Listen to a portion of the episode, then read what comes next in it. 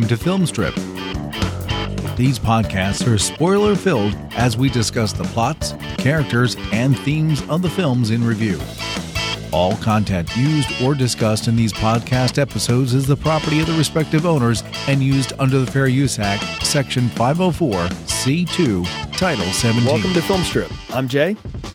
I'm Lindsay. And I'm Mike.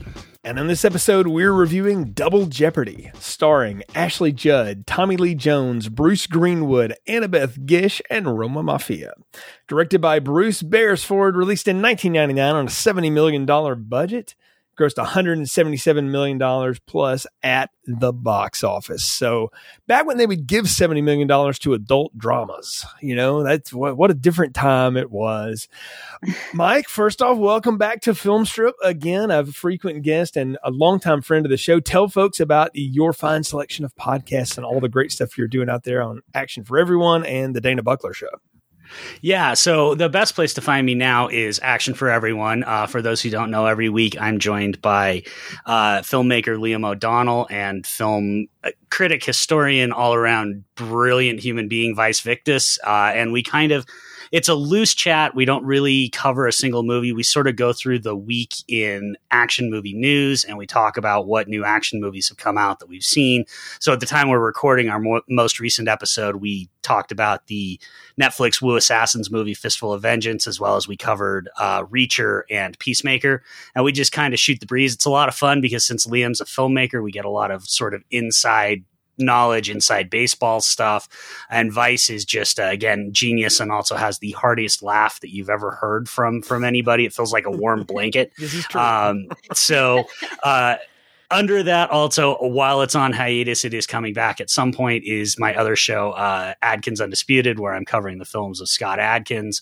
Uh, and then dana and i we haven't been working too much lately just because we're busy uh, but i was on his show earlier this year and i'm sure i'll be back on again at some point. Uh, as always i love dana and can't can't sing his praises highly enough. I'm not doing it. I don't know you, Jay, if it's not for Dana. So I obviously cannot sing his praises highly enough. That's true. Dana is good people and a long, long time friend of Film Strip and even back to the Art of Slaying days. So, well, Mike, we brought you on for a specific reason for this one because a lot of people do know, based on your Twitter handle, Hibachi Justice, which if they want to know the secret to that, that's buried somewhere in the Dana Buckler archives.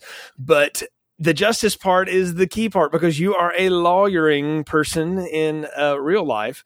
And I have, for a long time, begged to have you on Film Strip to do a law film of some sort. And, and I promised you it wouldn't be a Grisham one, though I've run many of them by you.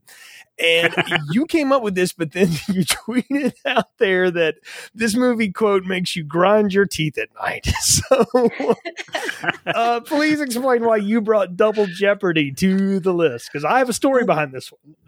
Well, so we were talking, and you wanted to to you did mention you kind of wanted one that I could uh not not slam, but sort of pick apart and talk about. And and I mentioned that, you know, you mentioned Grisham, and I'd already done a really deep dive on a Time to Kill with Dana, and I just really wasn't looking forward to doing a Grisham again. And so I kind of brought this one up because this one, while it doesn't have nearly as much to to kind of attack and pick apart, it so fundamentally misunderstands the entire legal concept under which it takes its name that, that it it it's one that just has to be talked about. It just it I, I really can't believe this movie made it past the script stage um you know in terms of of this and and i'm not going to be super i'm not going to be like super negative on it other than when we kind of talk about the legal stuff in this one um but that that it that's what makes me grind my teeth at night hearing somebody try and explain double jeopardy in this movie. I just i wake up uh, in a cold sweat. I write in my journal, you know, I'm able to sleep. Still, the dreams are coming. You know, I just so well, we. I appreciate you taking this one for the team here because I knew it would be it would be tough, and I'll, I'll join you in that too. You know, we have a lot of fun picking stuff, stripping things apart here on Film Strip, but it's hard to make a movie. We know people that have best of intentions, but sometimes those things go awry, and that's where the fun comes in talking about these things. And well, I have a very specific memory of seeing this, but I'm going to hold that because Lindsay, I want to know your background with Double Jeopardy? I've never seen it. I saw it for the first time yesterday, which is surprising considering the number of lawyering films my dad had me watch growing up because he was pretty convinced that that is what I needed to be. he still is one of those parents that's like, I mean, I'm, you know, I'm doing well, I'm living my best life, but he's like, I don't know, I still think you would have made a great attorney. have you ever played an attorney like, in all your all your acting career? I'm sure you've done it at least sometime. Uh, you know what? One time in fourth grade, I was an attorney to Mr. Butts, the cigarette, and we had a class a class trial on whether or not Mr. Butts was responsible for emphysema. so there's my story. I lost, but I feel like I lost because of, you know, pandering to the jury.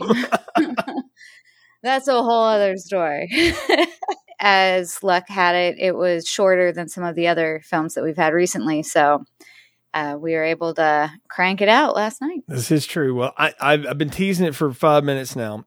I saw this opening weekend in theaters. I was supposed to go on a date, but the girlfriend at the time had broken up with me.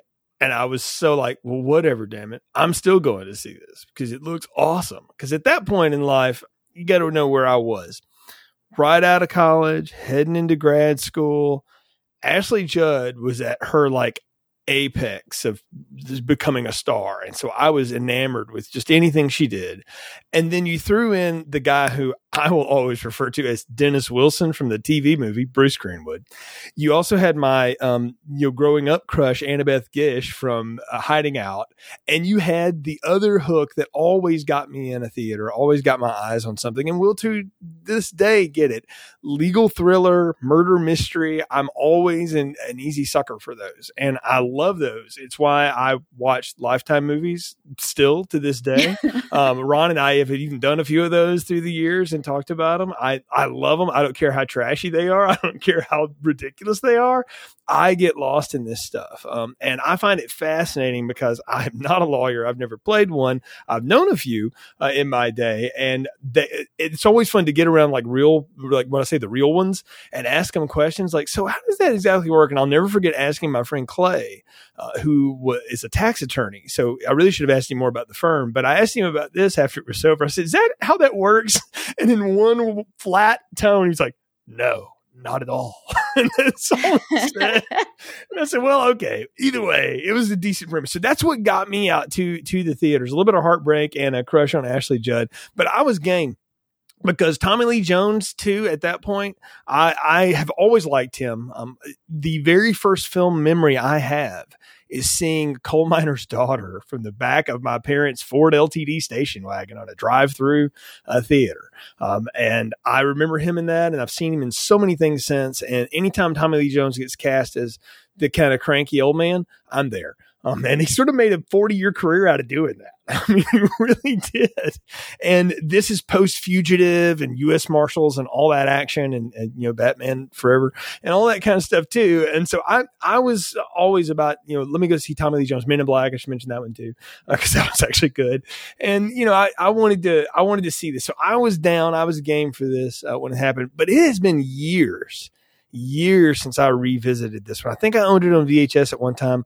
Luckily, the local library through the Hoopla app, which I would highly recommend, kids, uh, had this one streaming, so I went right to it and uh, and got to watch it again. And I had forgotten so much of this movie, but um, I never bothered to dig through the trivia bin on this one or anything like that. The only thing I'll nugget out of that that just blows my mind is that Jodie Foster was in this movie until she got pregnant and moved on to something else. And I was like, that's a very different movie of Jodie Foster's in this freaking movie, y'all. Like, that's wow. How did we get from that to that? Like, that's I, I got questions. Especially uh, because playing Libby is that? Yeah, she was, was going to be Libby. Playing? Yeah, she was going to be Libby. I could see it, but you're right. Different movie, very different.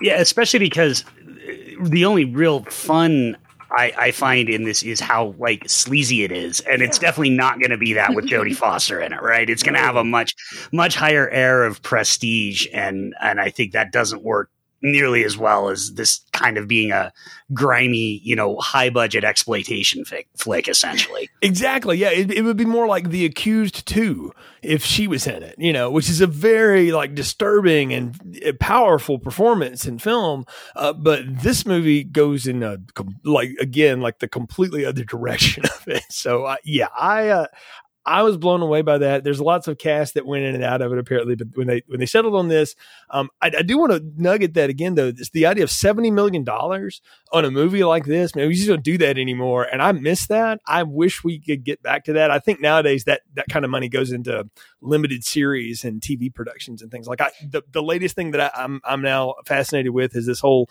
Elizabeth Holmes Theranos trial, and I know I'm way behind on all that, but Hulu's got an incredible looking limited series coming out on that that, and I'm like, oh, that's that's where these kind of movies get made now. They, they string them out to that. Yeah, absolutely, and and yeah, and, and the streaming stuff like this, you could totally see this getting strung out to a TV show, right? You'd have like one episode dedicated entirely to the trial. You'd have, you know, like you, you could you could see it. Um, but yeah, th- go ahead.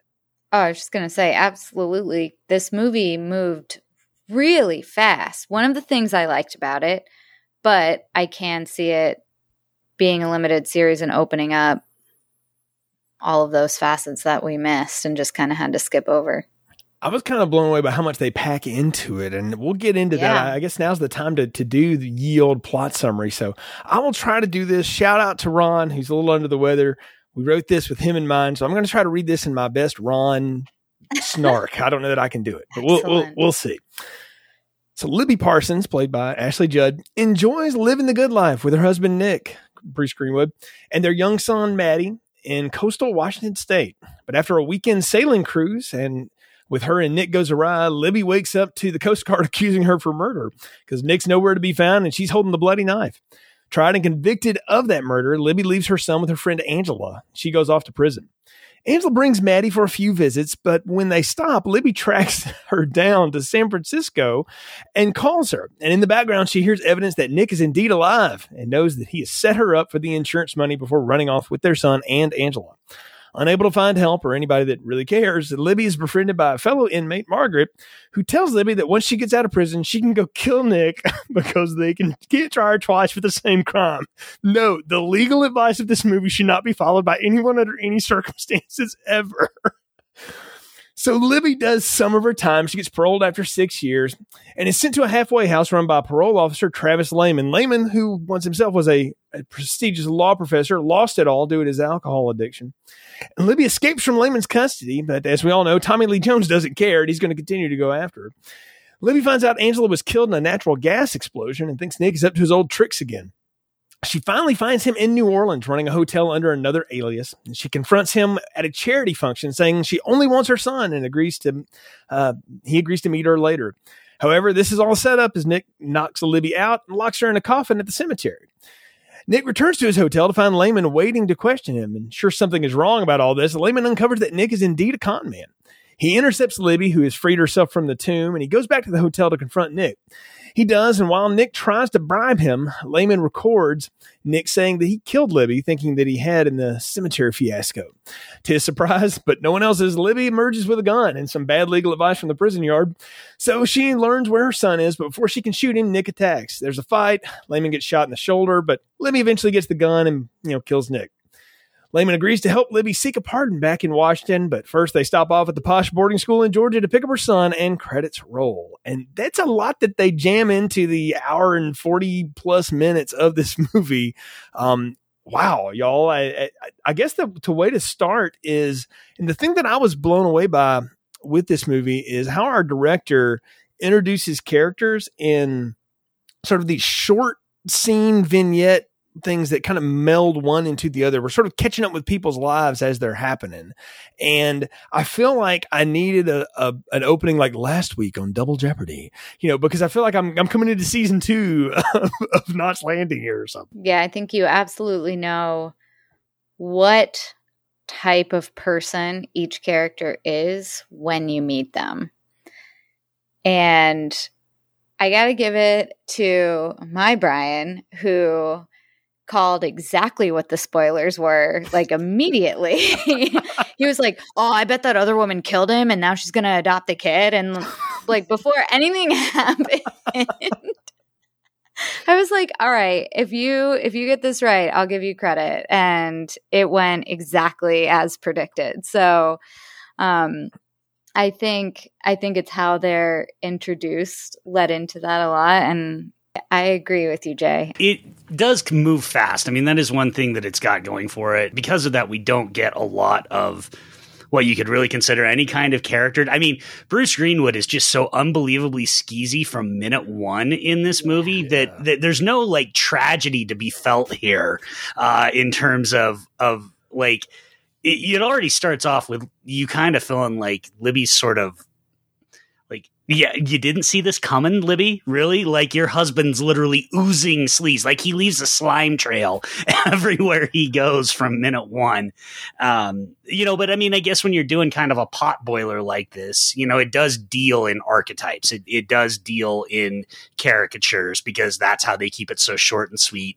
And so in that regard, you know, it actually does its job fairly efficiently. I, I can't complain about it too much as far as that goes. This movie is nothing if not efficient. I will give it that.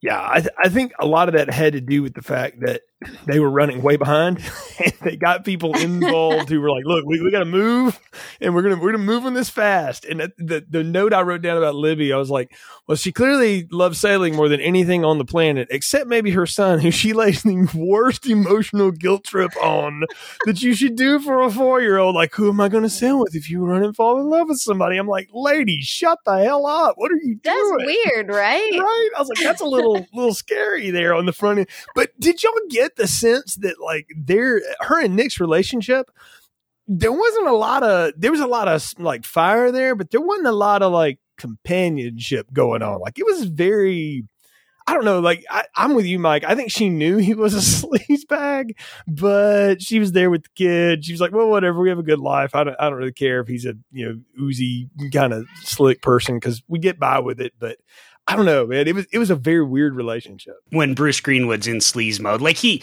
that's that's the one thing I'll say. You know, we can kind of talk a little more about it as we go on. But the one thing in this movie is, like, everybody's majorly on autopilot except maybe Ashley Judd.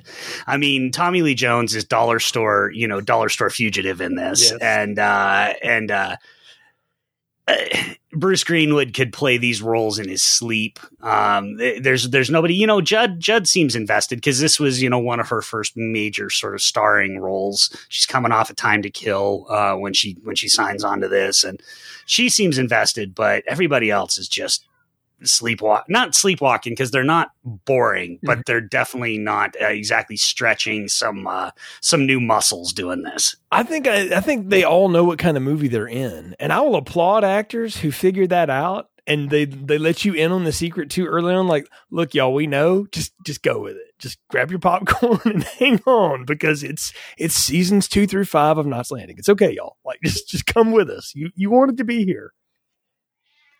Yeah and I think Tommy Lee Jones embodies that because Tommy Lee Jones is Tommy Lee Jones in this movie. He's given the people what they want, and that's Tommy Lee Jones. Right. I, we'll talk about it when we get to it, but his last line does not feel like something that was written. It was more like, oh, thank God this is over. You know, it's sort of the way it comes off. But uh, yeah, I don't, I don't know. It's it, there's lots of fun here to be had, though. But even even though it is cheesy, I love how we're introduced with people, and like you get the MacGuffin of all MacGuffins. Anybody here a Kandinsky fan? I only know that artist at all. I'm sad to say because I saw this movie and I was like, well, that must be important. And I don't know who, like the screenwriter, who had a, like a love affair with Wassily Kandinsky, but man, they decided we're going to make that the uh, the thing that will unravel all of the, the one armed man mystery of this movie. I can't say I am particularly. I mean, I I guess I might be. I don't know, but this movie is the first first I've heard of Kandinsky.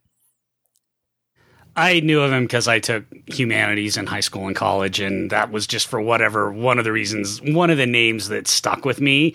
I mean, I couldn't. You, you could have put like five of his paintings up, and I wouldn't have been able to tell you that that he painted them. But the name I remember.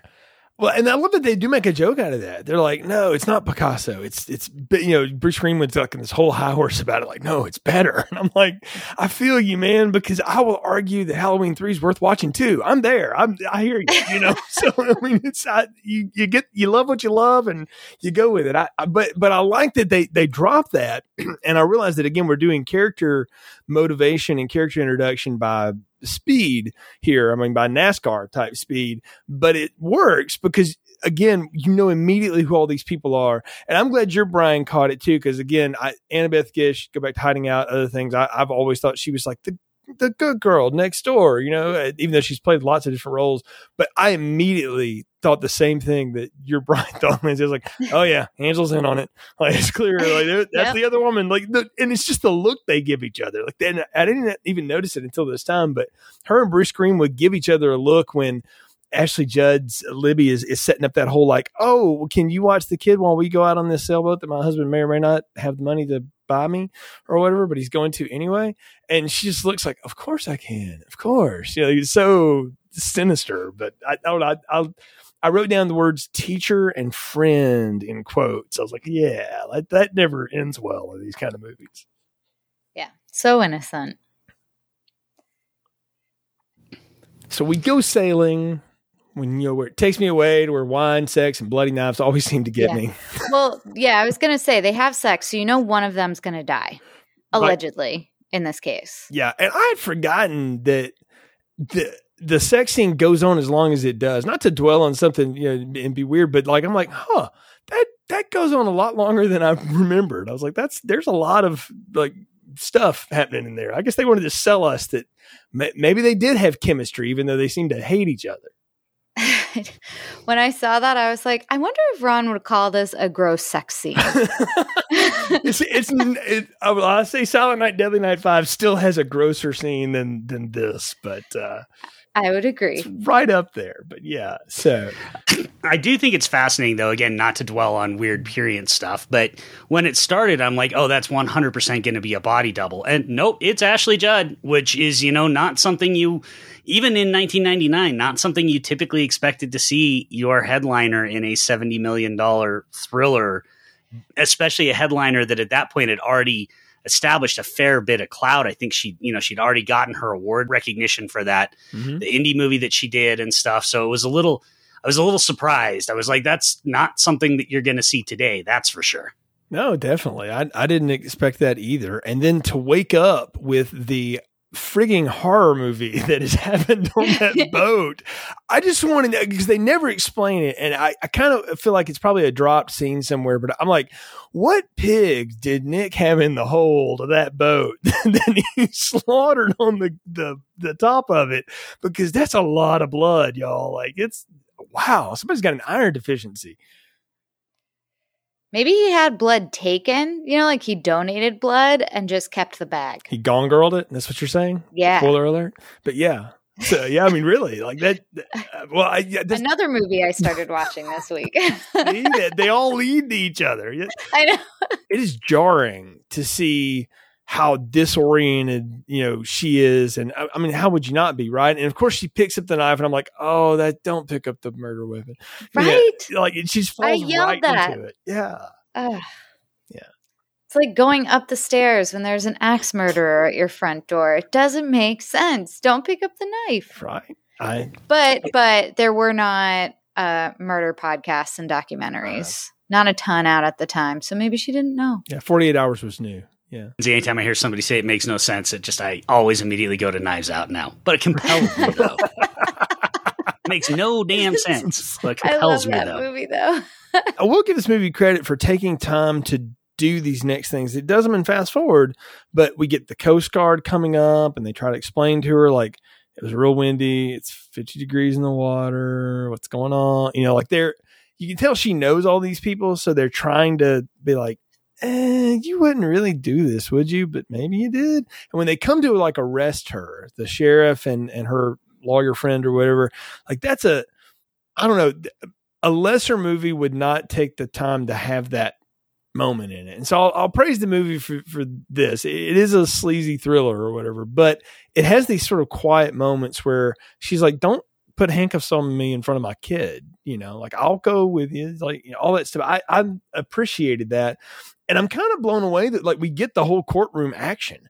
Like, did they bother to go with that at all? Um, I did not expect this movie to do that. I thought we would just sort of forward and, um, you know, she's in prison or whatever. But uh, I, I guess I, I the the shorthand of it. But I got questions, Mike, and this is where this is where your expertise comes in. that line of questioning by the prosecutor. You serious, Clark? Like, is that, that? I know that's not how that goes down, but holy cow! How did the judge not rule for that objection? Yeah, it it it.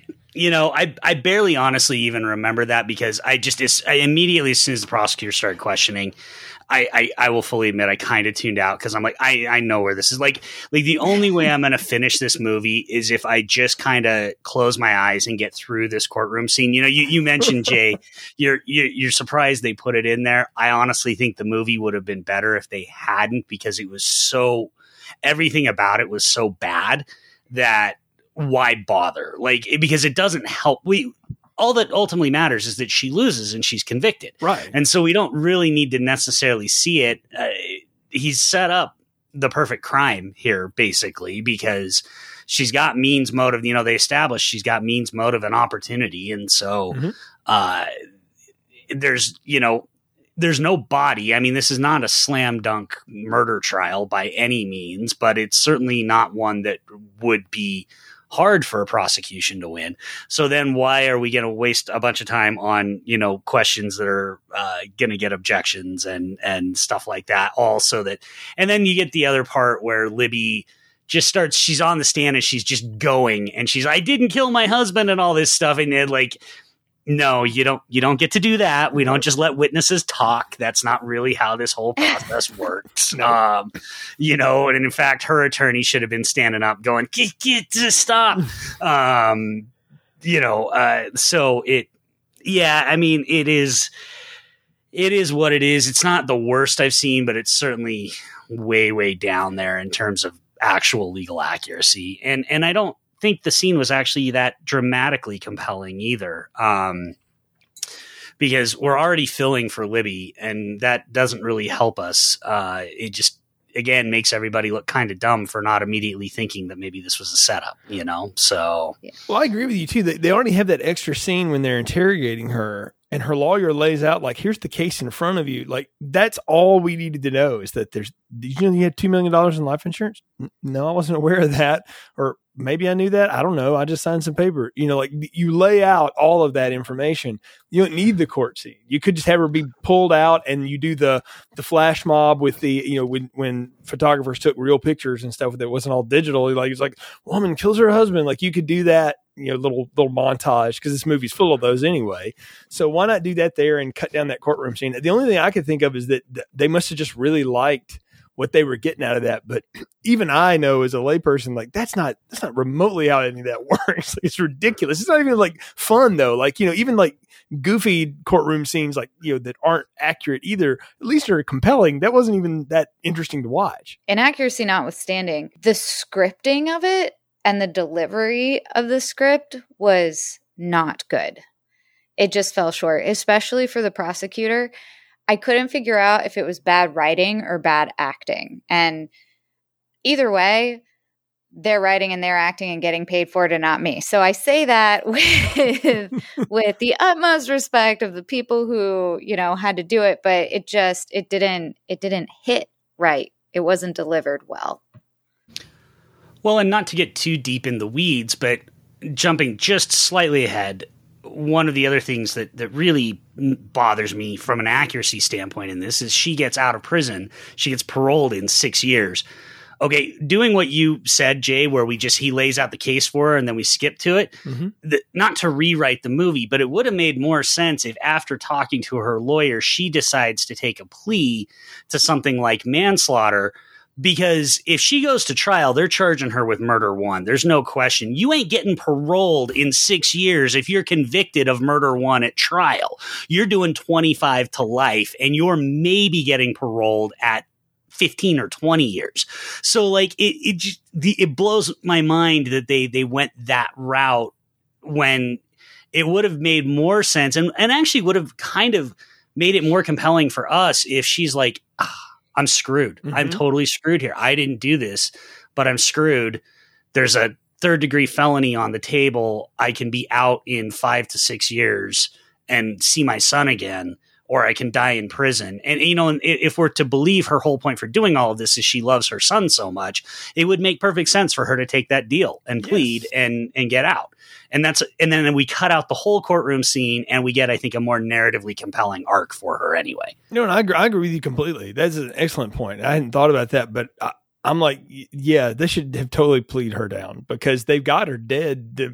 right? There's no, I mean, people talk about like, oh, circumstantial. That's how every freaking case is, y'all. Like, you build bricks, right? Like, that's every lawyer I've known says, yeah, you, you just build them a piece at a time. You know, you get the, the jury to believe uh, because you lead them where you want them to go. And it's, it's amazing to me that they bothered to put all this in there again, like I said, and but it was so completely unsatisfying. Like we didn't need it. Like narratively, you could have got to the same place without having to drag us through the, the 10 minutes of this because that's the, that's the funny part of it is, um, she's to wind up in prison no matter what.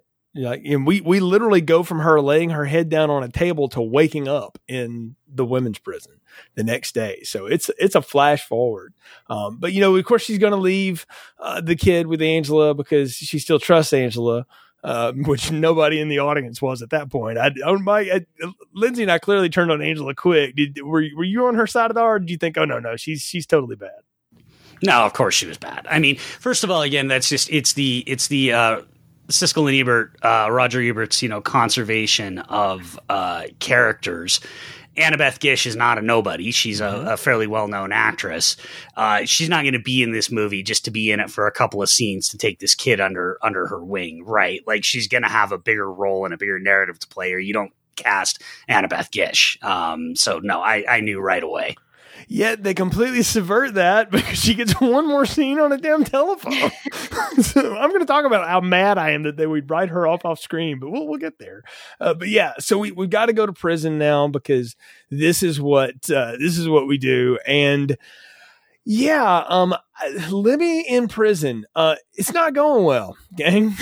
like it's it's uh, to say it's uh, she's having a rough time adjusting is putting it mildly.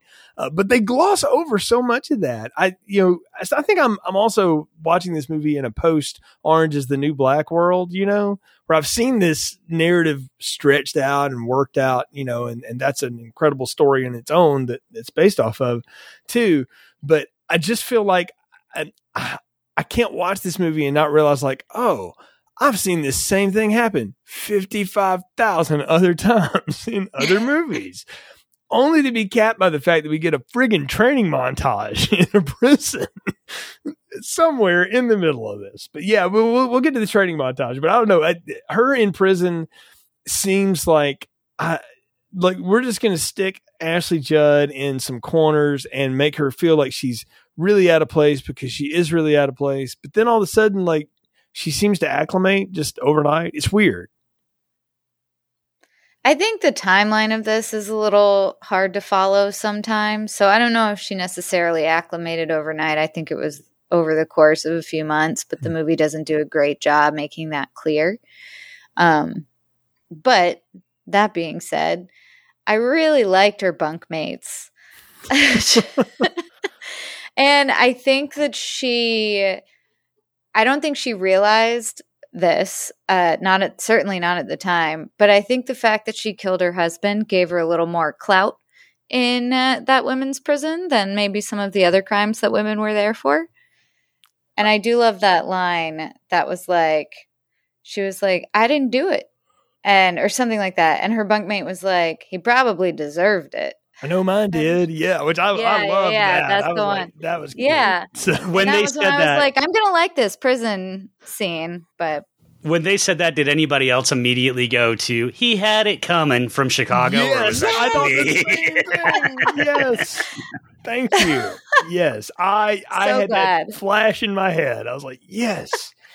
We are in good company here, gentlemen. Yes, I, yeah, we are all. I think we're all marked for that one. So, uh, and you can again, once again, go back in the archives. You can hear me review that movie, uh, which uh, I have. I I love that musical though. But yes, I had the same thought. That was I was oh yes, That's- let's just get. A, if we had the cell block tango, like just cue like somewhere in the background, if the musical cue had been there, that would have been cute. That would have been the kind of drop that like, oh, this movie should have done that. But oh well. I love her her bunkmates though. I I love Roma Maffia coming in here because she's always playing like just this this tough ass chick in any kind of movie she's in. I think I know her best in terms of like lawyering kind of stuff. Mike, I don't know if you remember, she played Michael Douglas's lawyer in Disclosure.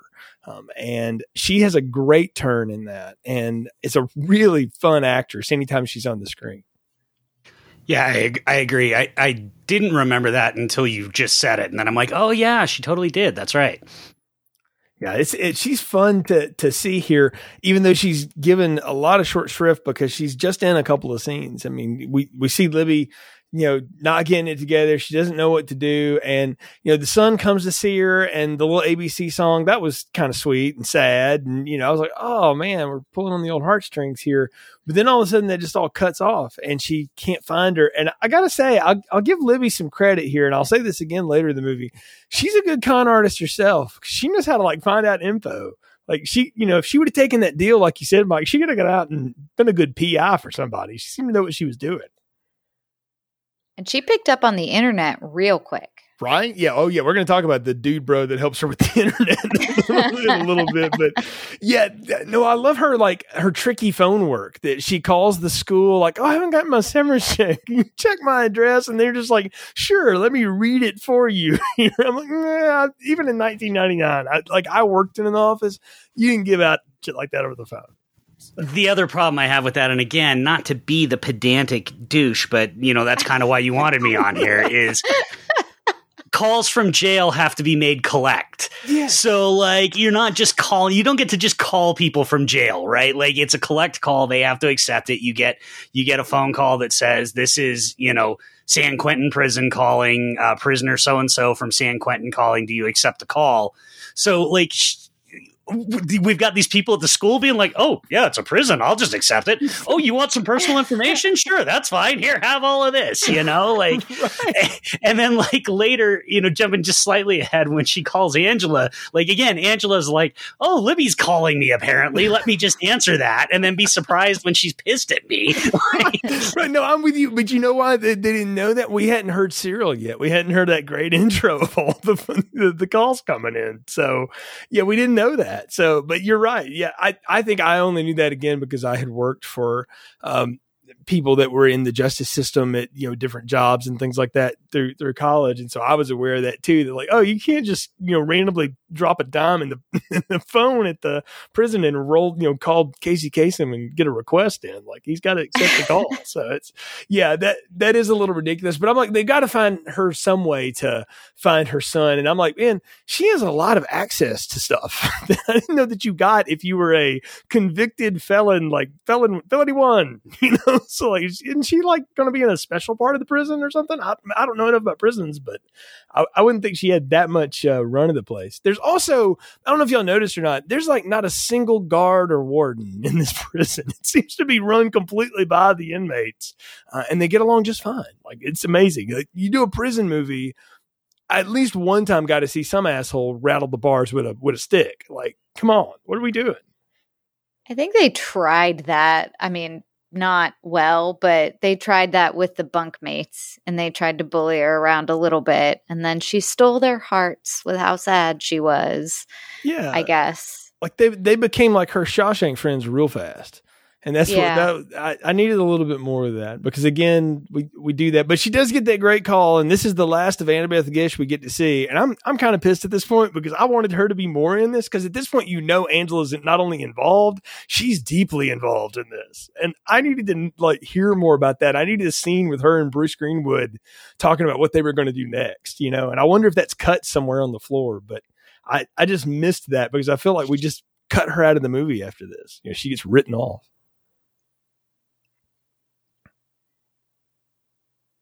For the sake of efficiency, I- I, guess. Yeah, but she's like an integral part of the plot. That's the thing. You know, they they, they go from Washington State to San Francisco, and I don't know. Like I I do think it's funny that like Libby did pick the perfect time to call when Nick's going to walk in and the kid's gonna out like, oh hey dad. You know, like the kid wouldn't say like, Mom, when are you gonna come live with dad and Angela the minute he picks up the phone to talk to mom? Or if they just brainwash this poor kid, you know, forever. I don't know. It's the same kid from scene to scene, and then he grows up to be the kid in Arlington Road later. But uh, yeah, I I don't know. I, I was just blown away by how fast all this is is blowing by us here. It really did. I didn't feel the length at all. I mean, before I knew it, it was over. So. Well, it's because you've got four movies in one, right? You've got sort of, you've got dollar store Lifetime movie, then you get dollar store J- John Grisham thriller, then you get like dollar store Caged Heat, and then finally we end with dollar store Fugitive, you know, and like, it, so it, it you you can't fill the length because every 20 minutes you're getting a completely different movie which is on one hand to the movie's benefit because if you can't make uh you know any one of these movies is bad, but if you're giving me four of them, I kind of have to I kind of have to go along with the fact that I'm never I'm never in one bad movie for longer than 20 minutes. So yeah, you just get to change it up. That's a great way to put it. Just, all that dollar store stuff, it made me think like, what if the Daily Double was a dollar store? so, double Jeopardy. So, uh, since we're going to play with that. So, but we get our training montage again. I'm blown away by this. I'm like, oh, she's got to hulk up to like realize what she's going to do. And then Margaret doles out what may be the worst advice ever. So, Mike, this, this is why we brought you on to explain to us why Double Jeopardy doesn't work like this. Hold on, I got to get my mouth guard in so I'm not grinding my teeth anymore. Um, Okay. All right. So, legal 101 here. All right. Double jeopardy is a clause in the Constitution. It's in the Fifth Amendment that basically says you cannot be tried for the same crime twice.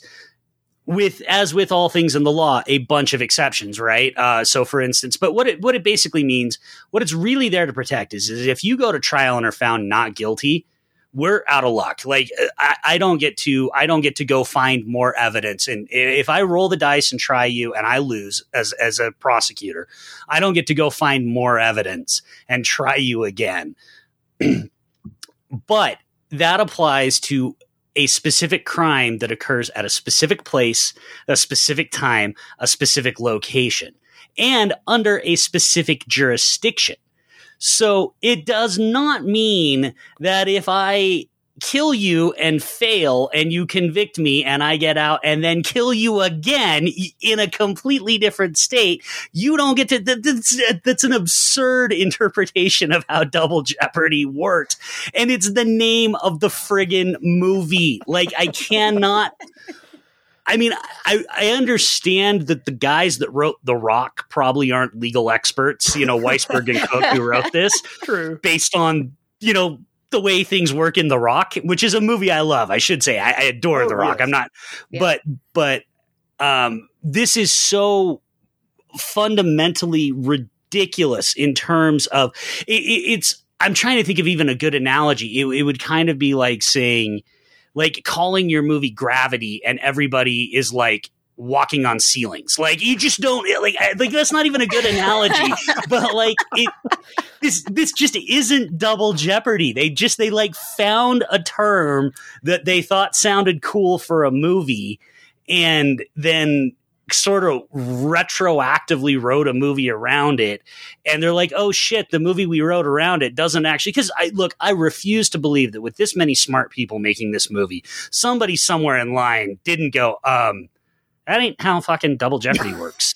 you know, like somebody somewhere said that. Lee Jones went to fucking Harvard. Like, yeah, like somebody somewhere said that. like, well, like it's directed by Bruce Beresford, a traditionally really great director. Yes. He's not an idiot either. Like I know, I know he's Australian. He doesn't understand American law, but still, I think he probably would have gone. You know, might uh, I'm not sure this is how this actually works here. Uh, but, but, I just, I, I, this just feels to me like there's some producer somewhere on this who just went, oh, people aren't going to care. It's Ashley Judd and, you know, it's Tommy Lee Jones. It's that guy from The Fugitive and, and nobody's going to give a shit about that kind of stuff. You know, and I literally I remember I did not see this in the theaters like you, Jay, because I saw the trailer. And even at that point, I hadn't gone to law school yet. This was the year before I started law school, but I had done undergrad pre law stuff and that. And even at that point, like my my well my teeth were grinding like i just i'm sitting there in the theater grinding my teeth down to nothing and i, I didn't see it because i'm like there's no way this movie isn't going to piss me off and uh and I watched it when it came out on video and it pissed me off and I hadn't watched it until again until I watched it for you because I love you guys and that is the kind of sacrifice I will make for film strip. Um, but then no, this is this is so I, I just I do not understand how you hang the hook of your entire movie on this thing and it is so com- just not even remotely what double jeopardy is it's it's lazy. It's ridiculous. Um, it, it to me it overshadows what other joy there there can be kind of pulled from this movie and there there there can be some as we've talked a little bit and we'll talk more about it but it it just overshadows all of that and when we get to the end of the movie I'm going to get even more pissed off about it, but I'll save that for when we get to the end of the movie. No, th- th- and thank you for do- walking us through that because I knew you would be able to do so. I didn't talk to a single attorney friend, but when it was brought up and she told her about it in prison, I was like, mm, that, I don't I don't think that's correct. Like, there's definitely, you would definitely lose that case. You yeah. would get sent back to jail for sure. Yeah. Oh, I'm sorry, prison. Prison. Yeah. Which I, is different from jail, which we learned from the movie. Yeah, there's gonna be lots of laws broken here in, in a little bit. But I, I do I did get a, a good laugh at it because I started thinking to myself, okay, so they they came up with this, they Googled a term, looked one up in a dictionary, whatever, and they went with this thing and so, what else could they have called this movie to make it work? And I was like, well, if it was on Lifetime, it would be like, she demanded justice, or, you know, he thought he got away, or, you know, something like that. I was like, well, they weren't going to slap that on a $70 million flick. So I don't know what else they could have called this, but I don't know. Like, mm-hmm. but they could have gone with the sailing motif because they just dropped that like a hot rock after the first act. But I don't know. I, I can't come up with a better title for it, but it is a problem because when once you realize that like this woman's entire motivation completely changes for a minute and it's a it's a narrative problem in the movie because we're led to believe she's doing all of this. Why? Because of the kid. But now her motivation is i'm going to kill him and get the kid. And i'm like well you i don't think you can you can't really be both of those things because that that doesn't work as a character either. You don't get to do an evil thing and get the good thing too well, and they double down on the stupidity because Margaret's a lawyer. Right. Like, because she says that there's a throwaway line where she says something like, they disbar you if you kill your husband or something like that. So she is a lawyer, mm-hmm. which is like, if she had just been, so there's this term, we call them jailhouse lawyers. They're these people that are, that are long time prison and jail folks and they read a lot. They read a lot of law books and stuff like that. And they, they give legal advice to other inmates. The problem is, is they're not actually lawyers. And so 90% of the time, 97% of the time, the advice they're giving is akin to the advice that that Margaret gives her here as far as misunderstanding double jeopardy.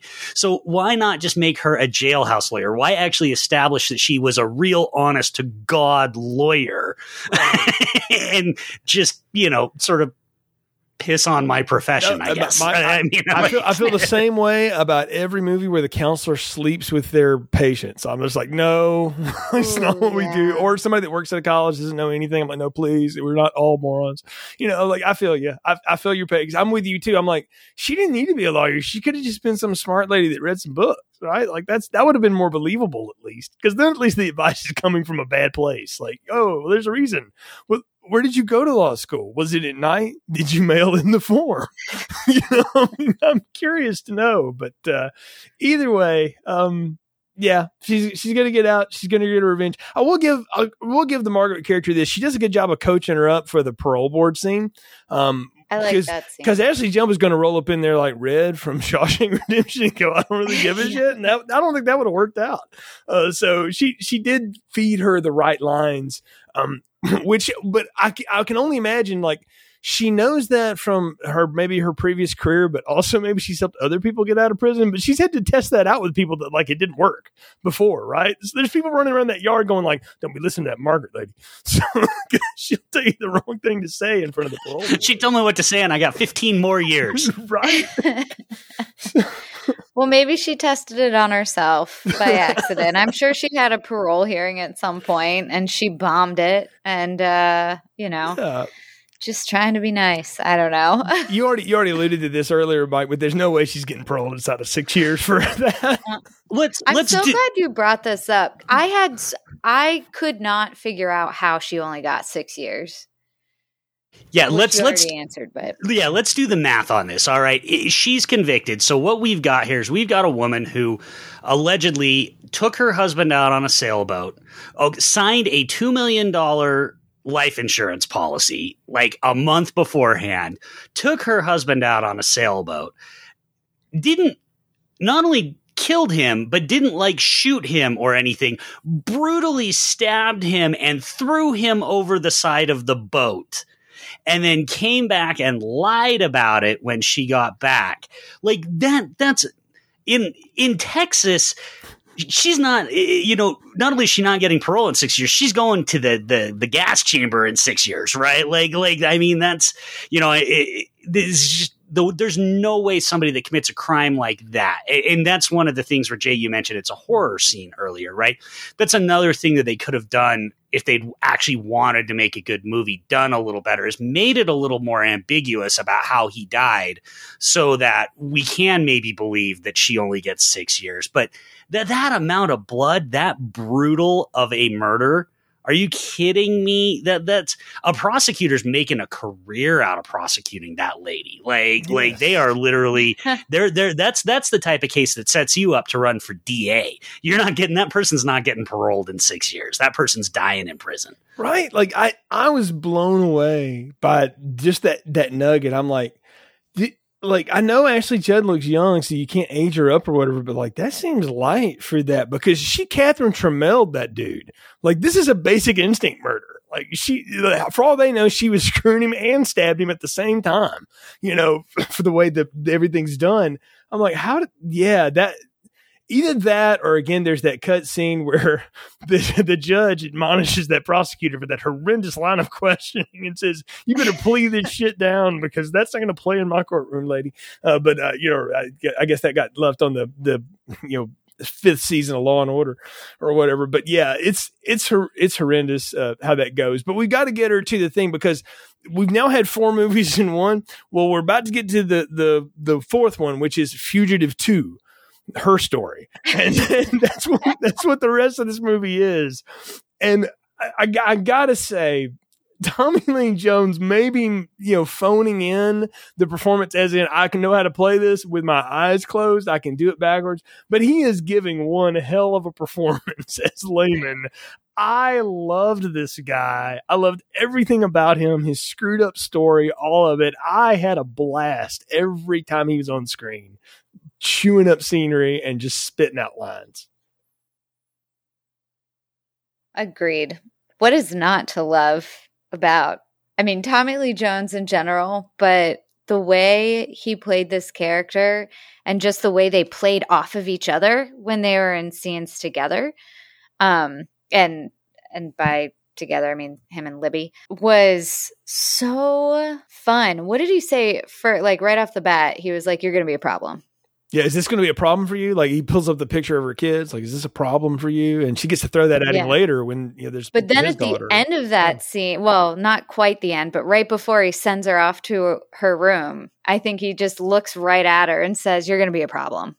Yeah, yeah. it's like, yeah, she was a problem for you. The one thing I noticed this time watching the movie, you know, having now just shit on it for ten minutes, it it noticeably like the enjoyment level noticeably spikes as soon as Tommy Lee Jones shows up. Like, like now we're in a movie that's actually fun. And from here on out, there's still a lot of stuff that drives me nuts.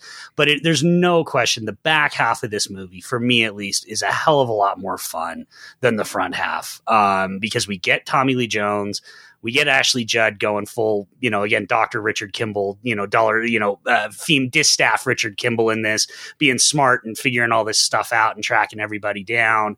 And, and there's just a sense of fun here that, that, that I think was missing from the first half of the movie.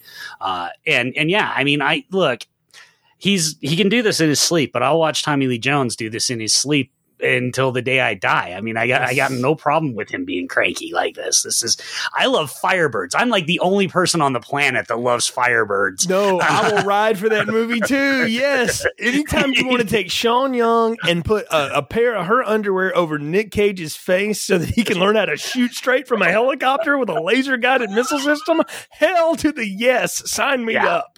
So. Yeah. So, and, and, Tommy Lee Jones is doing cranky Tommy Lee Jones in that. So, you know, I, yeah. Lindsay, if you it. have not, if you have not seen the greatness that is Firebird, you owe it to yourself. You really do owe it I to haven't, and I will now. Good to yourself and your Brian for that. Yes. I will. Yeah. Your, your sterling reviews. Yes. Mike, I, I, I, ride me. for that movie too. I, I'm with you. So, um, because it's just Excellent. zany as hell and it's so much fun. But, uh, anyway, yeah, no, I, I'm, he he does bring such a gleeful don't give a damn about any of it. And that, that's sort of tommy lee jones's performance secret is that he kind of always does that. And I, again i go back to it when the first thing i ever saw him in y'all he's always playing some version of what he thought doolittle lynn was like. And, and, he's just sort of like, eh, I don't know, whatever, you know, and he's just sort of blowing through all this stuff. And I, I got such a kick out of him but you nailed it too, Lindsay. He's exactly right he knows this is a problem. And we get to see him. He didn't play around like one of his other, you know, people that's at the halfway house. She's out instead of working at McDonald's, she's out hooking on the street and he just busts her for it in front of everybody and lets the whole world see like, nope, revoking that, going right back. And, you know, I've known a few probation officers in my time, Mike, I'm sure you know, and still work with many of them. They kind of have to be that way. You can't play, right? Like it's, it's got to be pretty hardcore if you're going to, you know, get people to fly right and, and do right in society again. Yeah, I, absolutely. And and and you can't really you can't do favors for the ones you like because then you'll lose all of them um, if you do that.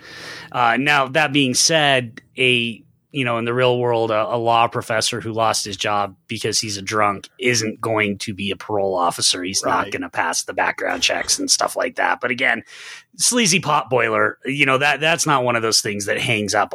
I, again, I don't, people, I've hopefully been on the show enough people know I'm not this pedantic normally, no. but like, I, I figure I would just, no, we, I, am here, I'll point this stuff out. Yes, no, we, we brought you here to do this. I, I will take full credit for that. Yeah, I've really been looking forward to hearing all of your notes. yes. We, we set Lindsay up on this one. We told her. So. yeah, I, I was prepared we, and excited. We brought, so you do you. We brought exactly in the, what you're doing. Exactly. We brought in the ringer. You know, it's, it's like why I have Lindsay on to do musical stuff too. It's, it's, it's there's a reason that she and I reviewed West Side Story with Mike from Amateur Art Tours. So that yeah. I, I do. You called it that earlier, Lindsay. Um, the way Libby learns how to use the Netscape Navigator with the college dude bro uh, was hilarious to me, especially when he's trying to come on to her and she's like, well, you know, I just got out of prison for killing my husband. oh shit, I got a class or something.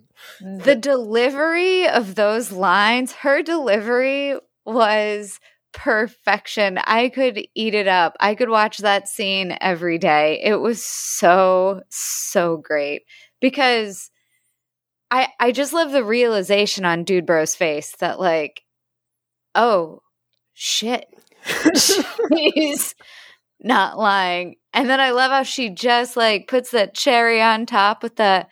But a drink sounds great. I haven't been out in a really long time. I don't know what it says about me that I'm watching Ashley Judd in that scene and I'm still going, yeah, still would. It's fine. Yeah. Like, I thought that while I was watching. so we're all in agreement we would go for it. Yes. Absolutely.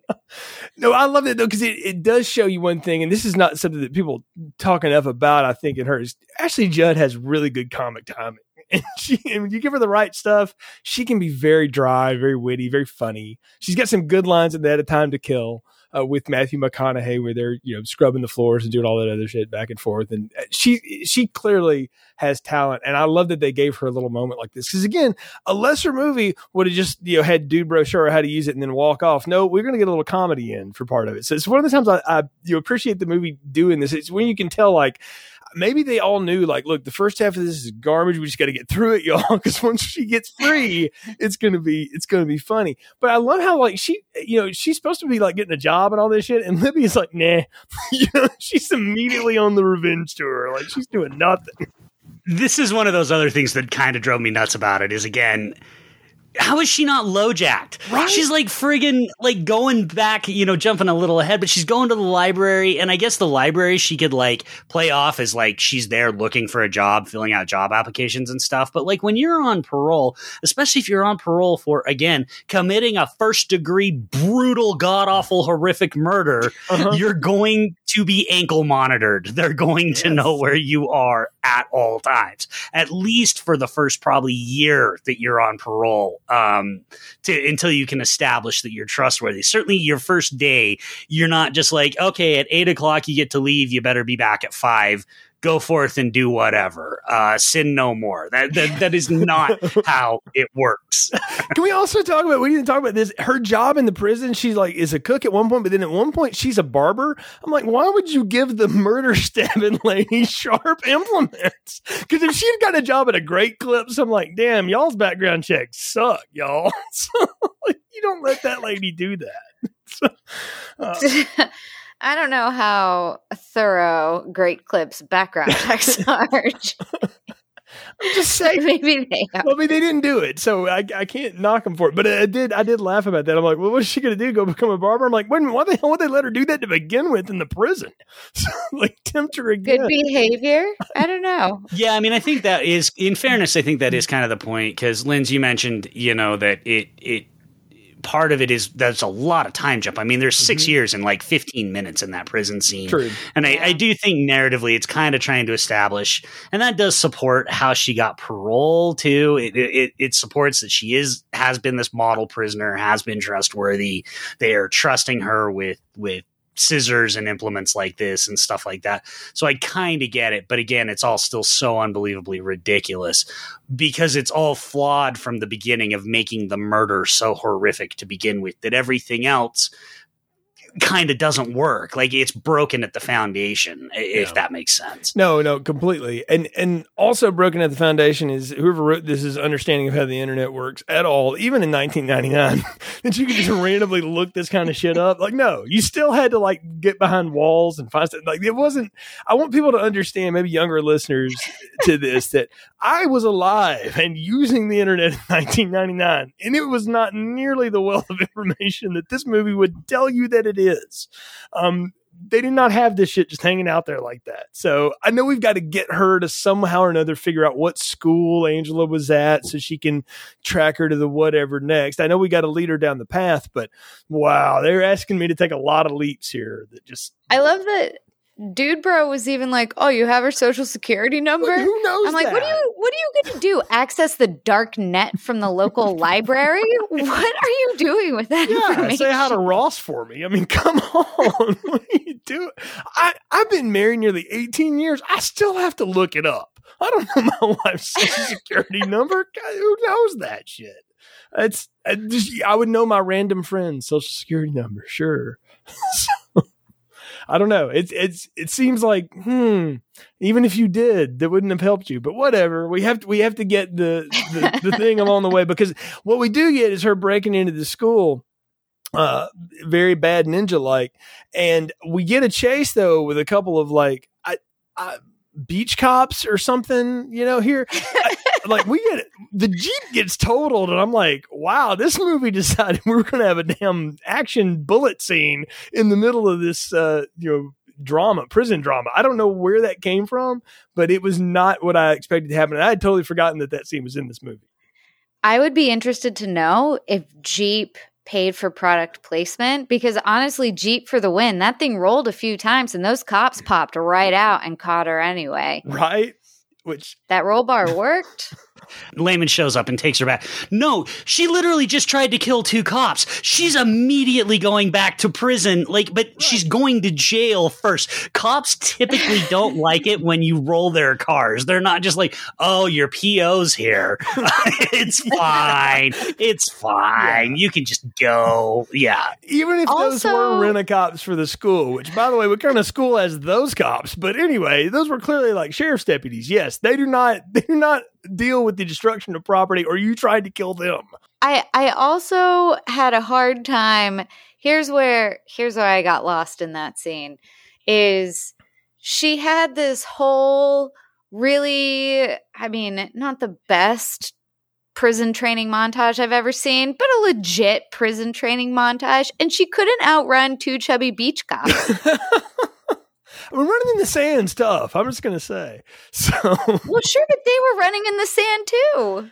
I mean, I I'm I really like was surprised the way that we did because it, it's a great scene, but I felt like I was watching like the scene at the beginning of Jaws, which I know it's on the other coast, but still, yeah, this little, little picket fence thing and run along the sand. I thought we were getting a, a callback to that Yeah. at some point, but either way. Um, they turn her over to the PO because, as we've established in this movie, he's the almighty god of the law enforcement world. Um, so he's going to take her back to prison and handcuffs her to the door, but don't take the damn car keys. I mean, the fact that they at least set up that he's pouring whiskey into his coffee maybe explains why that happens, but come on, man. Like that, that, I mean, I know it's got to be the convenience sake, but it's a little too convenient uh, at that point. But I, I will, I will get a kick out of the fact that she, she backs that thing up and runs it forward several times to break that door handle and no one on that ferry notices it at all. I've been on a few ferries. They're not that loud. I mean, come on. Yeah. I will say though, it did lead us to one of the most beautiful shots in the entire film, which the, I will say too, the second half of the movie we already talked about was much better than the first, but visually it's also much more interesting. I think that the cinematographers had a lot more fun with with how things were shot. And it probably helps too that they're also shooting in a place like New Orleans Mhm. later in the movie. But that was my first those underwater shots I will live and die for. I love. Well, yeah, when the car's falling away from the two of them, that is pretty good. Well, and then as they're Mm. swimming up and she grabs the Mhm. gun and she's swimming away. yeah, no, it's. I mean, it's it's well done. I don't know if that was done in a tank or you know how they pulled that off, but it looks pretty good. I mean, it's gorgeous scenery because all that's. I think that's when they were in like Vancouver, uh, which is going to double for Colorado in a little bit, and they shot a lot of that stuff up there because I've been up there and it's gorgeous. I mean, it looks all like that, but I was like, man. That, I mean, talk about she's really rolling the dice of like, well, I don't care. I'm rolling off the end of this damn dock with you or without you, fugitive man. so come, come on, and we'll take a swim. Um, but I, I do love the. I mean, she she does get away in a legit way. She has to bash him over the head, um, which I was like, shit. Somebody got to save Tommy Lee Jones, but he he's uh, you know a Timex. He can just take it. Um, but I, I don't know. I I love that she gets away, and all I could think was like. Wouldn't every cop within like 20 miles know where this woman was at that moment, Mike? every every you know man house outhouse dog house within a 20 mile radius is gonna is gonna be searched at this point. Like like there there is there is no way that she makes it to colorado. Th- Mhm. this woman would immediately she has now attempted to kill three cops and we already know that she's a convicted murderer this woman would jump to the top of the FBI's most wanted list. She'd be, you know, and this is 99. It's, it's pre 9-11. So we didn't have things like terrorism watch lists and stuff, but it's not like we didn't have like, uh, the friggin' guy who ran America's most wanted. Like she'd be the number one Yes. story on America's Yeah. most wanted that night, you know, like, and, and they, yeah, there's, there's just, and then again, this is one of those times I know it's a pot boiler, but boy, does this movie really stretch any like you have got to have a friggin' Gumby level suspension of disbelief to go along with this movie. Um, yeah. and I like I like action movies, so trust me, I'm I got a flexible suspension of disbelief. But this one, there are so many things in this that are a bridge too far. But again, I will reiterate my point. At least this stuff in the second half, it's just as dumb as the stuff in the first half, but it is much more fun. Yes. It's much more fun to watch her break those cuffs off that car, and uh, and especially once you know uh, Tommy Lee Jones gets on the case, tracking her down, and starts figuring out what's going on. It, it just it gets a lot more enjoyable to watch. As much as there's always a part of my brain that's going, wow, you you you could li- you're 45 years old, Mike. You don't have a lot of time left on this world. why are you using it to watch this? Because you love us. That is why. I suckered you into it. No, you're right. You're right though. It is it is just as dumb. I will point out that Washington State to Colorado is not exactly next door. That takes a lot to do, but whatever. So we're just going to take the Bundy route and say it happens. And and she's there. And so she goes to visit mom, who conveniently has, I don't know, seven or eight grand buried in the tomato garden. Good for you, I guess. I mean, yeah, I, I did, I get. I did get a laugh out of like, I always said there was money in tomatoes. I'm like, well, I, I guess that's the only place you would go is you'd go somewhere that, that knew you, which luckily she's from, you know, the next door town that Texas Chainsaw Massacre takes place in and nobody ever talks about anything. Cause like, wait a minute, let me good to see you. When did you get out? Like, you know, everybody in that town would have heard about it at church for six damn years and, or something, but the beauty parlor. Bless her heart. Right. Yes. Where was that? But anyway, we got it. We got to get her because I think at some point someone told the screenwriters, this woman doesn't have any money and we don't want her like to commit real crime, like rob a bank or anything. So what, what are we going to do? Like she already hit Tommy Lee Jones in the head. What, what are you going to do for money? Okay. She goes, Deus Ex Mama. Yes. Deus Ex Mama. Yes. yeah. Excellent. Excellent. I mean, she did kind of commit real crimes. She did charge oh. um, an Armani suit to another woman's hotel room. yeah, she does that like and yeah. tried to kill several people. Yeah, yeah, she she has tried to kill three cops at this point. So we, we shouldn't we shouldn't gloss over but that. But karma, she ended up in a casket with a dead body. So. I mean, but conveniently, we're going to talk about that. She has the gun still on her because her husband's an idiot. But anyway, I thought about that too. Yeah. yeah. So anyway, she tracks her down. I, lo- I love she tra- she tracks Angela though because of course she just magically remembers that social, so she's running the credit ad upon her. I bought a car in the last couple years. You got to put out kind of identification. You can't just write stuff down.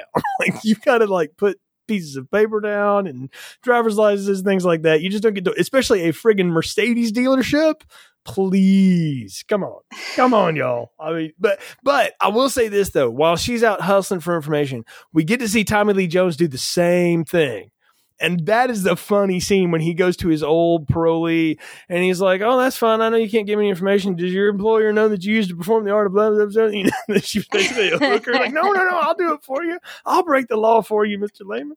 And I, I was like, wow, he's, he's just as much of a hustler as she is. I don't know. I, I, uh, got, I got a kick out of, out of him doing that little scene. Yeah, I mean it's it's again it's him doing what he does, right? Like mm-hmm. Tommy Lee Jones shaking people down is is always just uh it's it's never not going to be fun. Um you know, and and again at least here now we we you know, we've talked about how much this movie moves, but now but the first part of it it moves quickly but it's not actually propulsive. We're just it feels like we're just dropping scenes in order. Here now we're starting to get like some propulsive narrative momentum. It feels like we're on a clock and things are are building up to speed. And and, and that just that makes it a lot easier to kind of just go with go with and not dwell on the stupidity. Like some of the things that I've brought up, I probably wouldn't have even necessarily noticed if I wasn't specifically taking notes for a podcast, right? If mm-hmm. I was just sitting and watching the movie, some of it I probably would have just kind of let go. Um, you know, and and and that's a testament to how how f- kind of fun we have in this second half. Oh, absolutely. And I mean, uh, some of the most fun is when she's out, you know, doing doing more investigation. And I was like, microfiche. I remember doing that in the library myself before there was Google. Kids, you had to look at newspapers turned into these little microfilm pieces. I was like, wow. I wonder if Lindsay and, and uh, uh, Mike have done that too. Well, heck, I know y'all both have. So yes. So, but I, I got a kick out of that because we are getting these information dumps. She finds out a lot of stuff. Obviously, they moved to Colorado. And then it seems like every three years, Nick needs to chameleon and becomes someone else because I guess that's when he blows his, his cash. And at that point, and he seems to off somebody in the process. I'm like, the gas explosion that kills Annabeth Gish, though, that bothers me. Like, I, I wanted to know, like, what happened to her and all that. I, I, it still bugs me that they got her to do this and it's a she's in three scenes. It's a nothing role. And it, it, bugs me because she could do so much more stuff. Uh, but I guess it's all because we're trying to set up the magical Kandins- Kandinsky that uh, Ashley Judd sees like the corner of in one picture, and that leads her to New Orleans. That that is a uh, that's a bit of sleuthing right there. That's pretty darn good. Yeah, I was impressed with her investigative skills. I mean, he talked about that painting from the very first second. Who did she? Didn't she have that picture out? Libby had the picture out of Matty, and she was like, "Come on, kid." Tell me something. Mm-hmm. Yeah, I thought that was a weird moment, but I was like, "All right, you know, she needs to." she, I mean, these guys, someone, I guess, these but guys wrote the Rock. They probably knew the guys that you know talk to me, Goose. You know, I mean, they Top Gun guys. There's there's a moment. Yeah. Which, by the way, naval aviators just can't stop what they're doing and pick up random pieces of metal and rub them in their hands lest the plane fall out of the damn sky. But whatever. Um, I love. But it gave her purpose. Well, I mean, it gave her purpose, and I think it it caused you know it, it led her to look a little more closely, which led her to that. But then the whole series of finding this painting mm-hmm. was fascinating, and the fact that Tommy Lee Jones kept up with her like right on her tail I mean, I thought was impressive. And Mike, maybe that's totally normal. I'm going to kind of lean on you for any expertise you might have in that area. But it feels like, I mean, literally in the same place at the same time as she is and chasing her around Nola, I feel like she'd be kind of hard to find. Yeah, no, it's ridiculous. Uh, but it's it's Tommy Lee Jones, so it's fine. Like okay, cool. like like that's that's the thing. It's Tommy Lee Jones, so it's fine. But no, it's ridiculous. First of all, he's got no jurisdiction there um, because he's a Washington State parole officer, so he's got absolutely no jurisdiction to be in either Colorado or uh, New Orleans. He's not a bounty hunter. He doesn't work for a bail bondsman. You know what you would do even back in 1999 is you send her information to the police in Colorado and the police in New Orleans if you figure out she's there and they you issue a warrant for her and they track her down and she gets picked up. I mean, you don't you you can't he's got like who's man well we get the scenes of his boss yelling at him, right? Yeah. Because he's completely abandoned all his other parolees right? to go track this lady down like he's friggin' like dog the bounty hunter or yes. something and like you know, so it's ridiculous. But again, it's so fun. It's hard to get, you know, and I, I do really like the scene where she's in the art gallery and he, he shows up there. And so she's got to quickly find all this stuff and, and get out of there before he comes back. And uh, and the guy says, "What does the guy, the art gallery owner, say? Like she seemed like such a woman of class, or so refined, so refined, yeah." um, yes, she crashes the, but she tears. As the, she's wearing a sweatsuit, she seems so refined. She tears the hell out of that rental car though with that humongous Chevrolet made out of metal. Yes. Let me tell you what, those old trucks can take a mm. beating. Oh yes, I drove one for many years. I I know that. so yeah, it's uh, it, it's funny, but she gets away. I do love the travel log in these kind of movies when they actually shoot on location, at least on the coverage side. Like it's so neat that they mm-hmm. you know they bothered to go to Washington. They went to Vancouver to double for Colorado, and then they, they went to New Orleans and shot. And I've been to New Orleans several times. That's exactly what it looks like, or looked like in the nineties at least.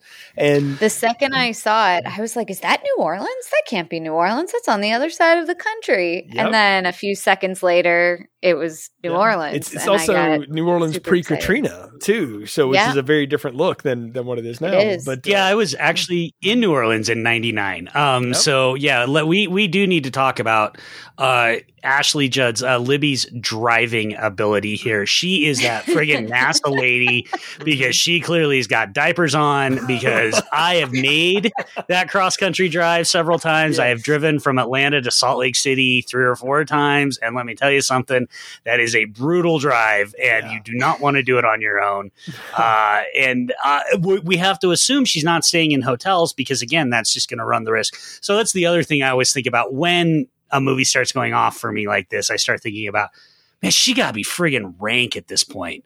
Like she has oh. got to be stanky. Yo, she, she's on a plane at one point, but still wearing the same clothes. And I'm going, Yeah. that lady behind her gives her a look, and I'm like, it's probably because she sniffs her at this point. like, ugh. Well, some truck stops have showers, so she could have. That is true. a That truck is a good point. That is a good point. And she could I thought this is- through. But the clothes were an issue for me, Mike. I Mm-hmm. agree with you. The whole time I was like, doesn't she understand she is going into all of these really classy places wearing sweatpants and a sweatshirt?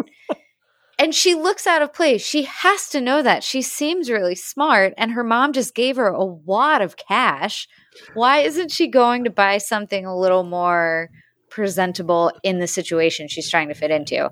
And mm-hmm. then cut to the hotel store or wherever it was. yeah. But even even before the in the hotel store scene was great, but even before that, it's like uh, Jack Reacher. We all have just watched Jack Reacher. Like Goodwill exists. Like we know she can just stop in every town and buy a change of clothes for five bucks and look, uh, you know, and yeah. look a lot better. Like Y'all, no lie. I'm on my way to a job interview once. Realize two thirds of the way there, I've left my suit three states back. I stop at a Goodwill, buy a whole suit, interview in it, get the job, and donate the suit back to Goodwill on the way back. I'm like, look, it can be done. Like even I know this. So yes, I- Yep.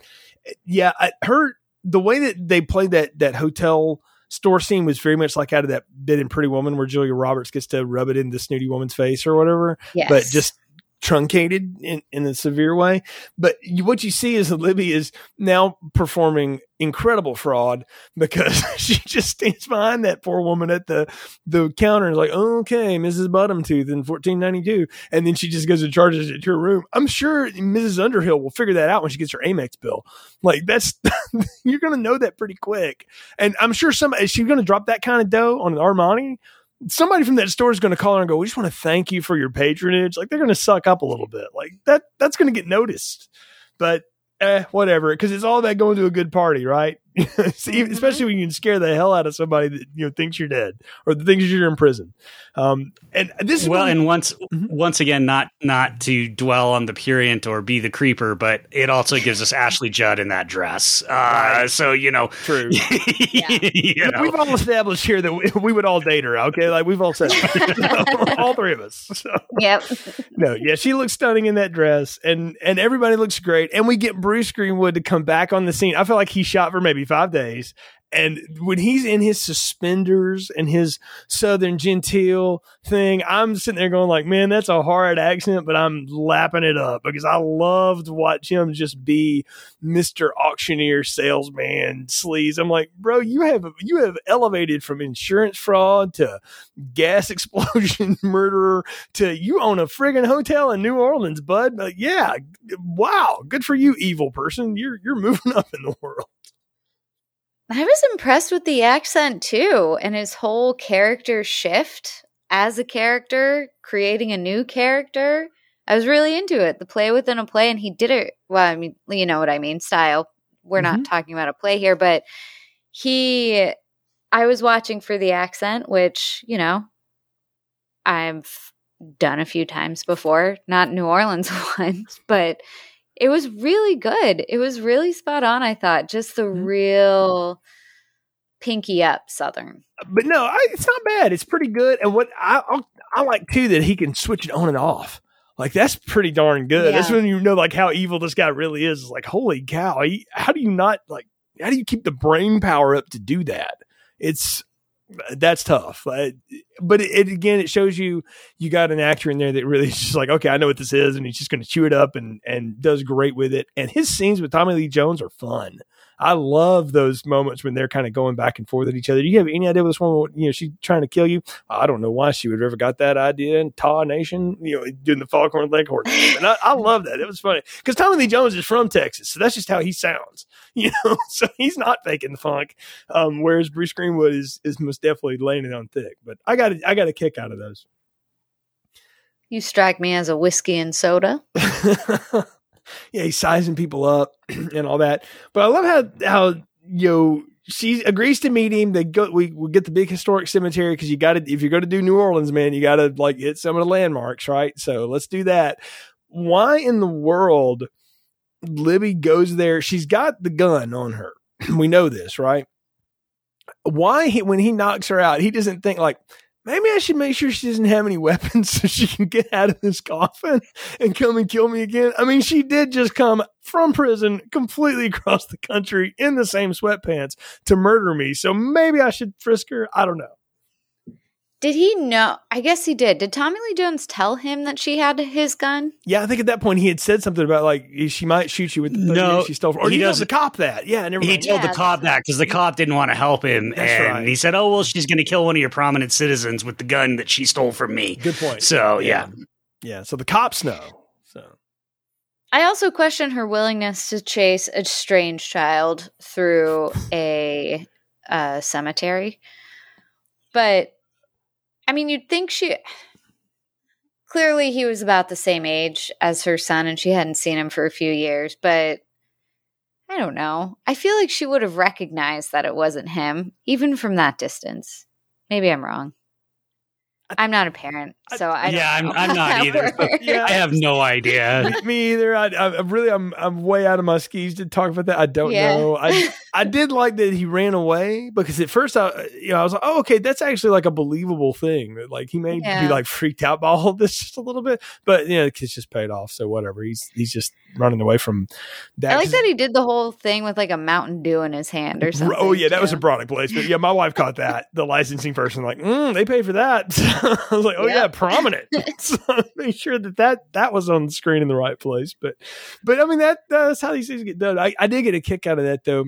That she's just running after him and then she gets bonked over the head. But when she wakes up with that coffin, we're in another horror movie again too because it's like, oh, we're, Mrs. Bates, excuse me while I shoot the hinges off of this coffin here and get out of this sarcophagus. Yep. She flicked that light. Well, they because they don't show the dead body right away. Mm-mm. They just show her in the coffin. And I looked at Brian and I went, "Is she in there with a dead body? Is she in there with a dead body?" And then they showed the dead body, and I was like, "Yeah, yeah. all right, nailed that one. Got the other stuff wrong, but I got that part right."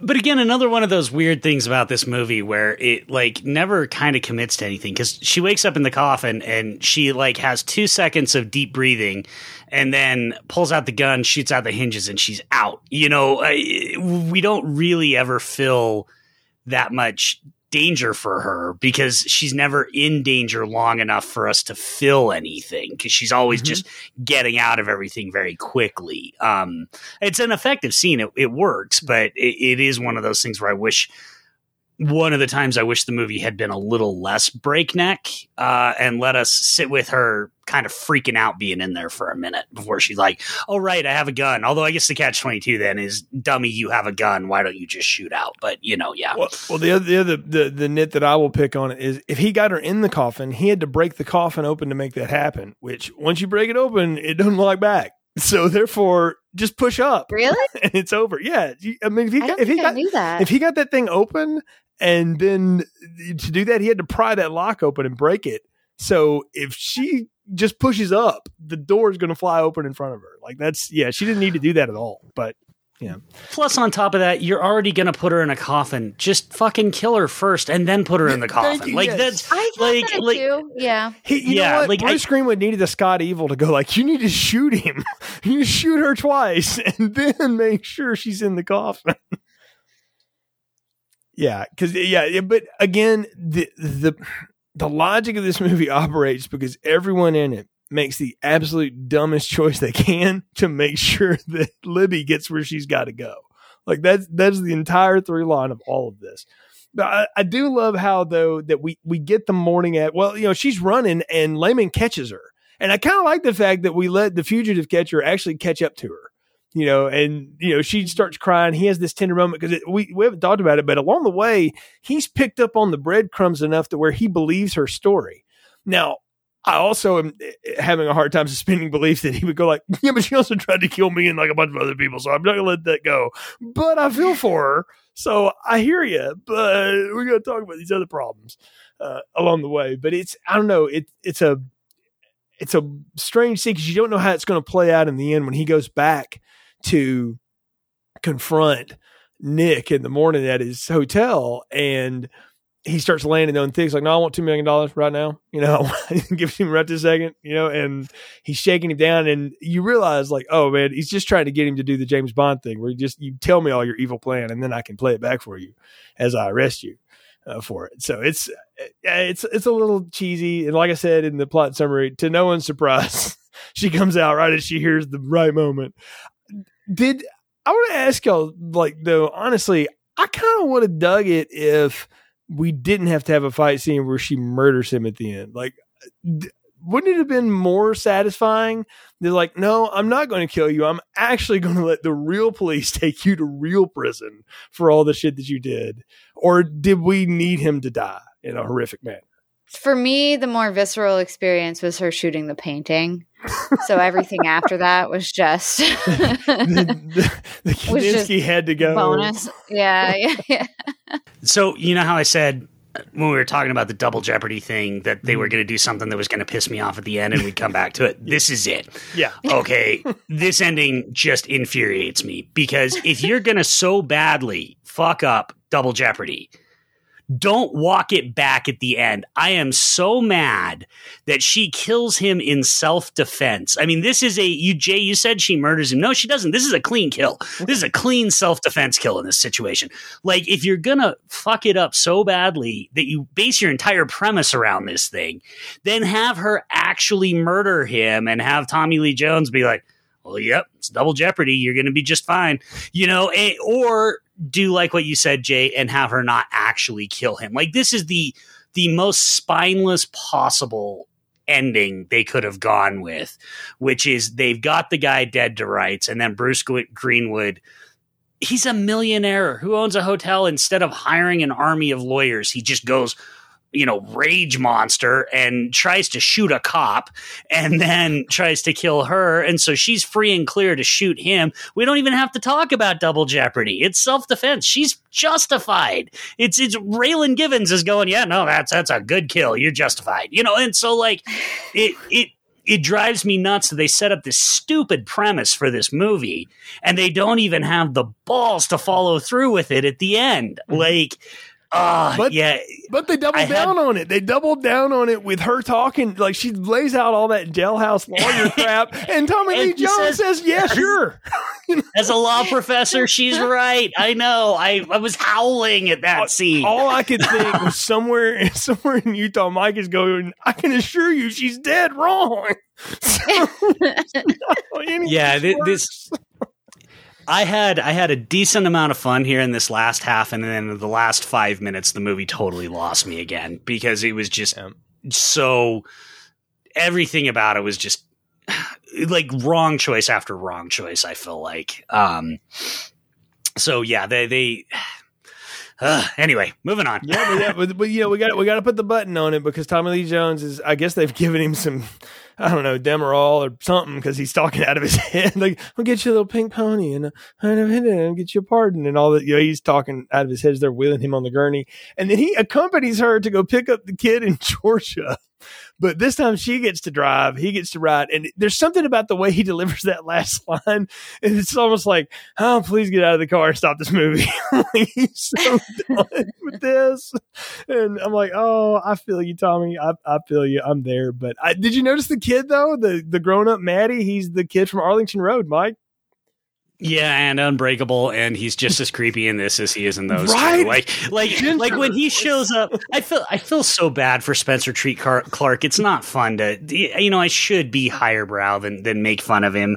And as an adult, he's he's grown into a perfectly, you know, decent looking dude. Um, like if you saw Glass, but Mhm. as a kid, man, he just had this look, and all I could think when Libby's looking at all the kids, and he turns around and she's like, "Matty," and he turns around, I would have been like, "Oh, never mind.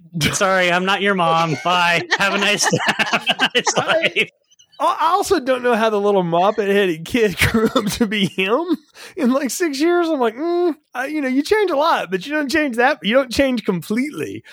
So like that. So, which would, I guess Double Jeopardy 2 would have been that it wasn't Matty. It was Angela's other son or something like that. but uh, we'll never know because uh, this movie made money, but it didn't get that kind of treatment. So and and Libby got her full pardon and then went back to prison for all the other crimes Right, that she yes. committed while trying to clear her name. talk about Like, yes, the charge. One hand, good news. Full pardon. You did not kill your husband. Well, you did, but you're justified. So full pardon. Now, here you're under arrest and going to prison for attempted murder on three separate police officers, massive property damage, uh, attempted vehicular manslaughter, yeah, fraud. multiple Uh, fraud, identity. yeah. But on the plus side, we are giving you your job back as a stylist. So, Everything ends with a Silver one. lining. There we go. Well, I think we've reached the lining of this podcast where it's time to get final thoughts, recommendations, and popcorn ratings. So, what are yours for Double Jeopardy, Mike? it's a small popcorn for me. I mean, this is this is not a good movie. This is not, other than a few things, this is not a movie I enjoy. And no matter how much sort of sleazy potboiler fun there is to be found, the entire Double Jeopardy thing just casts such a cloud over it for me. But then I also thought, you know what? It actually could be a medium popcorn, but only if you go to the dollar store and you buy those bags of dollar store popcorn, because this is such a dollar store ass movie that dollar store popcorn gets you up to a medium. oh. Well said, Lindsay. Man, I didn't even know that was an option. Now I'm thinking, all right, Jay, tell me if this if this works for our popcorn rating cuz technically it's popcorn. I'm going to give it a Costco pack, but like a big pack of multiple packs, so just one of the little packs in the big pack of Cracker Jacks. yeah, we can do that. Cuz it is it's like satisfying on a certain on a certain level. For me it was very satisfying because it moves so quickly. And again, I've been kind of stuck in the realm of overly long movies that felt like they were about at least 30 minutes too long for the film. So to have something so efficiently run was incredibly refreshing for me. So I would give it uh, a small Cracker Jack or in our traditional popcorn ratings, just a regular medium popcorn. I, I gotta say, I had vivid memories of seeing this movie, you know, because I saw it in theaters. I saw it at least once since then, and it, but it had been a long, long time, and I didn't remember a lot of it. And when I watched it again and prepared for this, I thought, "Wow, I really, uh, I'm really going to owe Mike like a bottle of something, or you know, probably need to buy Lindsay some flowers because I feel bad because y'all, I did not have a good time rewatching it. I've had a, such tremendous time talking about it with the two of you that it actually improves my my thought about this movie that I think this is the kind of movie that should be watched with a group of people. Preferably if you've got one friend who's a lawyer that you can drag through it, that you plow with enough drinks to make sure that hey, yes, we get some real like we're gonna pause it and like Jamie Kennedy does in the in the middle of the screen, like hold on, let me explain to you all how awful all this is because that's exactly the fun that can be had in this movie. This movie is on warp speed to Stupidville from the very minute it starts, and it never gets off that train. It doesn't mean that it's totally unwatchable, but it if you apply any amount of brain power to it at all, it's like Jaws the Revenge. It will slap you for thinking about it too much. Um, and it's not even as satisfying as that. This is definitely small popcorn territory, but it's the kind of small popcorn that I buy it at like the JV wrestling tournament. I don't expect a lot. I'm like, whatever. And for the first like little bit of it, I'm like, yeah, it is what it is. But in the middle, there's like this buttery, salty wonderfulness that I'm like, yes, this is the greatest popcorn I've ever had. And then I get to the end, I'm like, oh no, it's terrible again. But it was still popcorn and there wasn't a lot of it and it didn't cost me a lot of my calories. So I only have to run so many miles to forget it. So it's a small popcorn, but it's at least a fun one to, to do. And it's always fun talking about it with folks like y'all. So Mike, thank you once again, not only for coming on the show because you're always so gracious to do that, but for taking one for the team and for being our expert here to pick apart this thing. Uh, it's always great to have you here, my friend. And please, once again, tell folks how they can follow you and all the great stuff that you're doing out in the podland. Yeah, you can follow me personally on Twitter and Letterboxd at Hibachi Justice. You can follow the show Action for Everyone on Twitter at A4E Podcast. That's the letter A, the number four, the letter E Podcast. And uh, you can find that podcast anywhere uh, that podcasts are found. Uh, We typically post every Sunday, so uh, so make sure to check us out. It's a it's a good fun time. Even if you're not a huge action movie fan, I still recommend checking it out because we just we have a lot of fun and it's a much like I said, it's it's a light, flowy. We try and just be like sort of bros at a bar talking about movies. You know, we're not really trying to do major structure or anything like that. So check it out. It's a uh, we think it's a good time at least. It is a good time, and if you're not into action movies but you want a crash course in one, you can do a lot worse. I promise you that. So I, I would definitely get in there just because not only your knowledge, Mike, but again, your two co-hosts bring so much to it, and you each have very unique perspectives. So it's it's a good show and a lot of fun. And if you just want to know, like, what should I be watching? That's a great one to listen to. I love shows like that. So Thanks again for coming on Filmstrip. Folks, as always, you can follow the show's social media at Filmstrip Pod on Twitter, Instagram, and Facebook. There you'll find announcements about upcoming shows. A link to our Letterboxd page that has our entire list of reviews, 300 plus reviews in our archives. There's something for everyone there. Go to filmstrippodcast.com and you'll link to our anchor distribution site where you can find us on the platform of your choice Apple, Spotify, Google, all those places. Those places let you rate us. Please give us a five star rating. It helps other people find the show. We appreciate the support and share the so- show on your socials as well because it helps spread the word. Thank you once again for being a part of this ride. And Mike and Lizzie, thanks for joining me. Once again, we'll see you next time on Filmstrip. Thank you for listening to Filmstrip. You can find more episodes on our website, filmstrippodcast.com. The Filmstrip theme music is produced and performed by Frozen Lake 121. All content used or discussed in these podcast episodes is the property of the respective owners and used under the Fair Use Act, Section 504, C2, Title 17.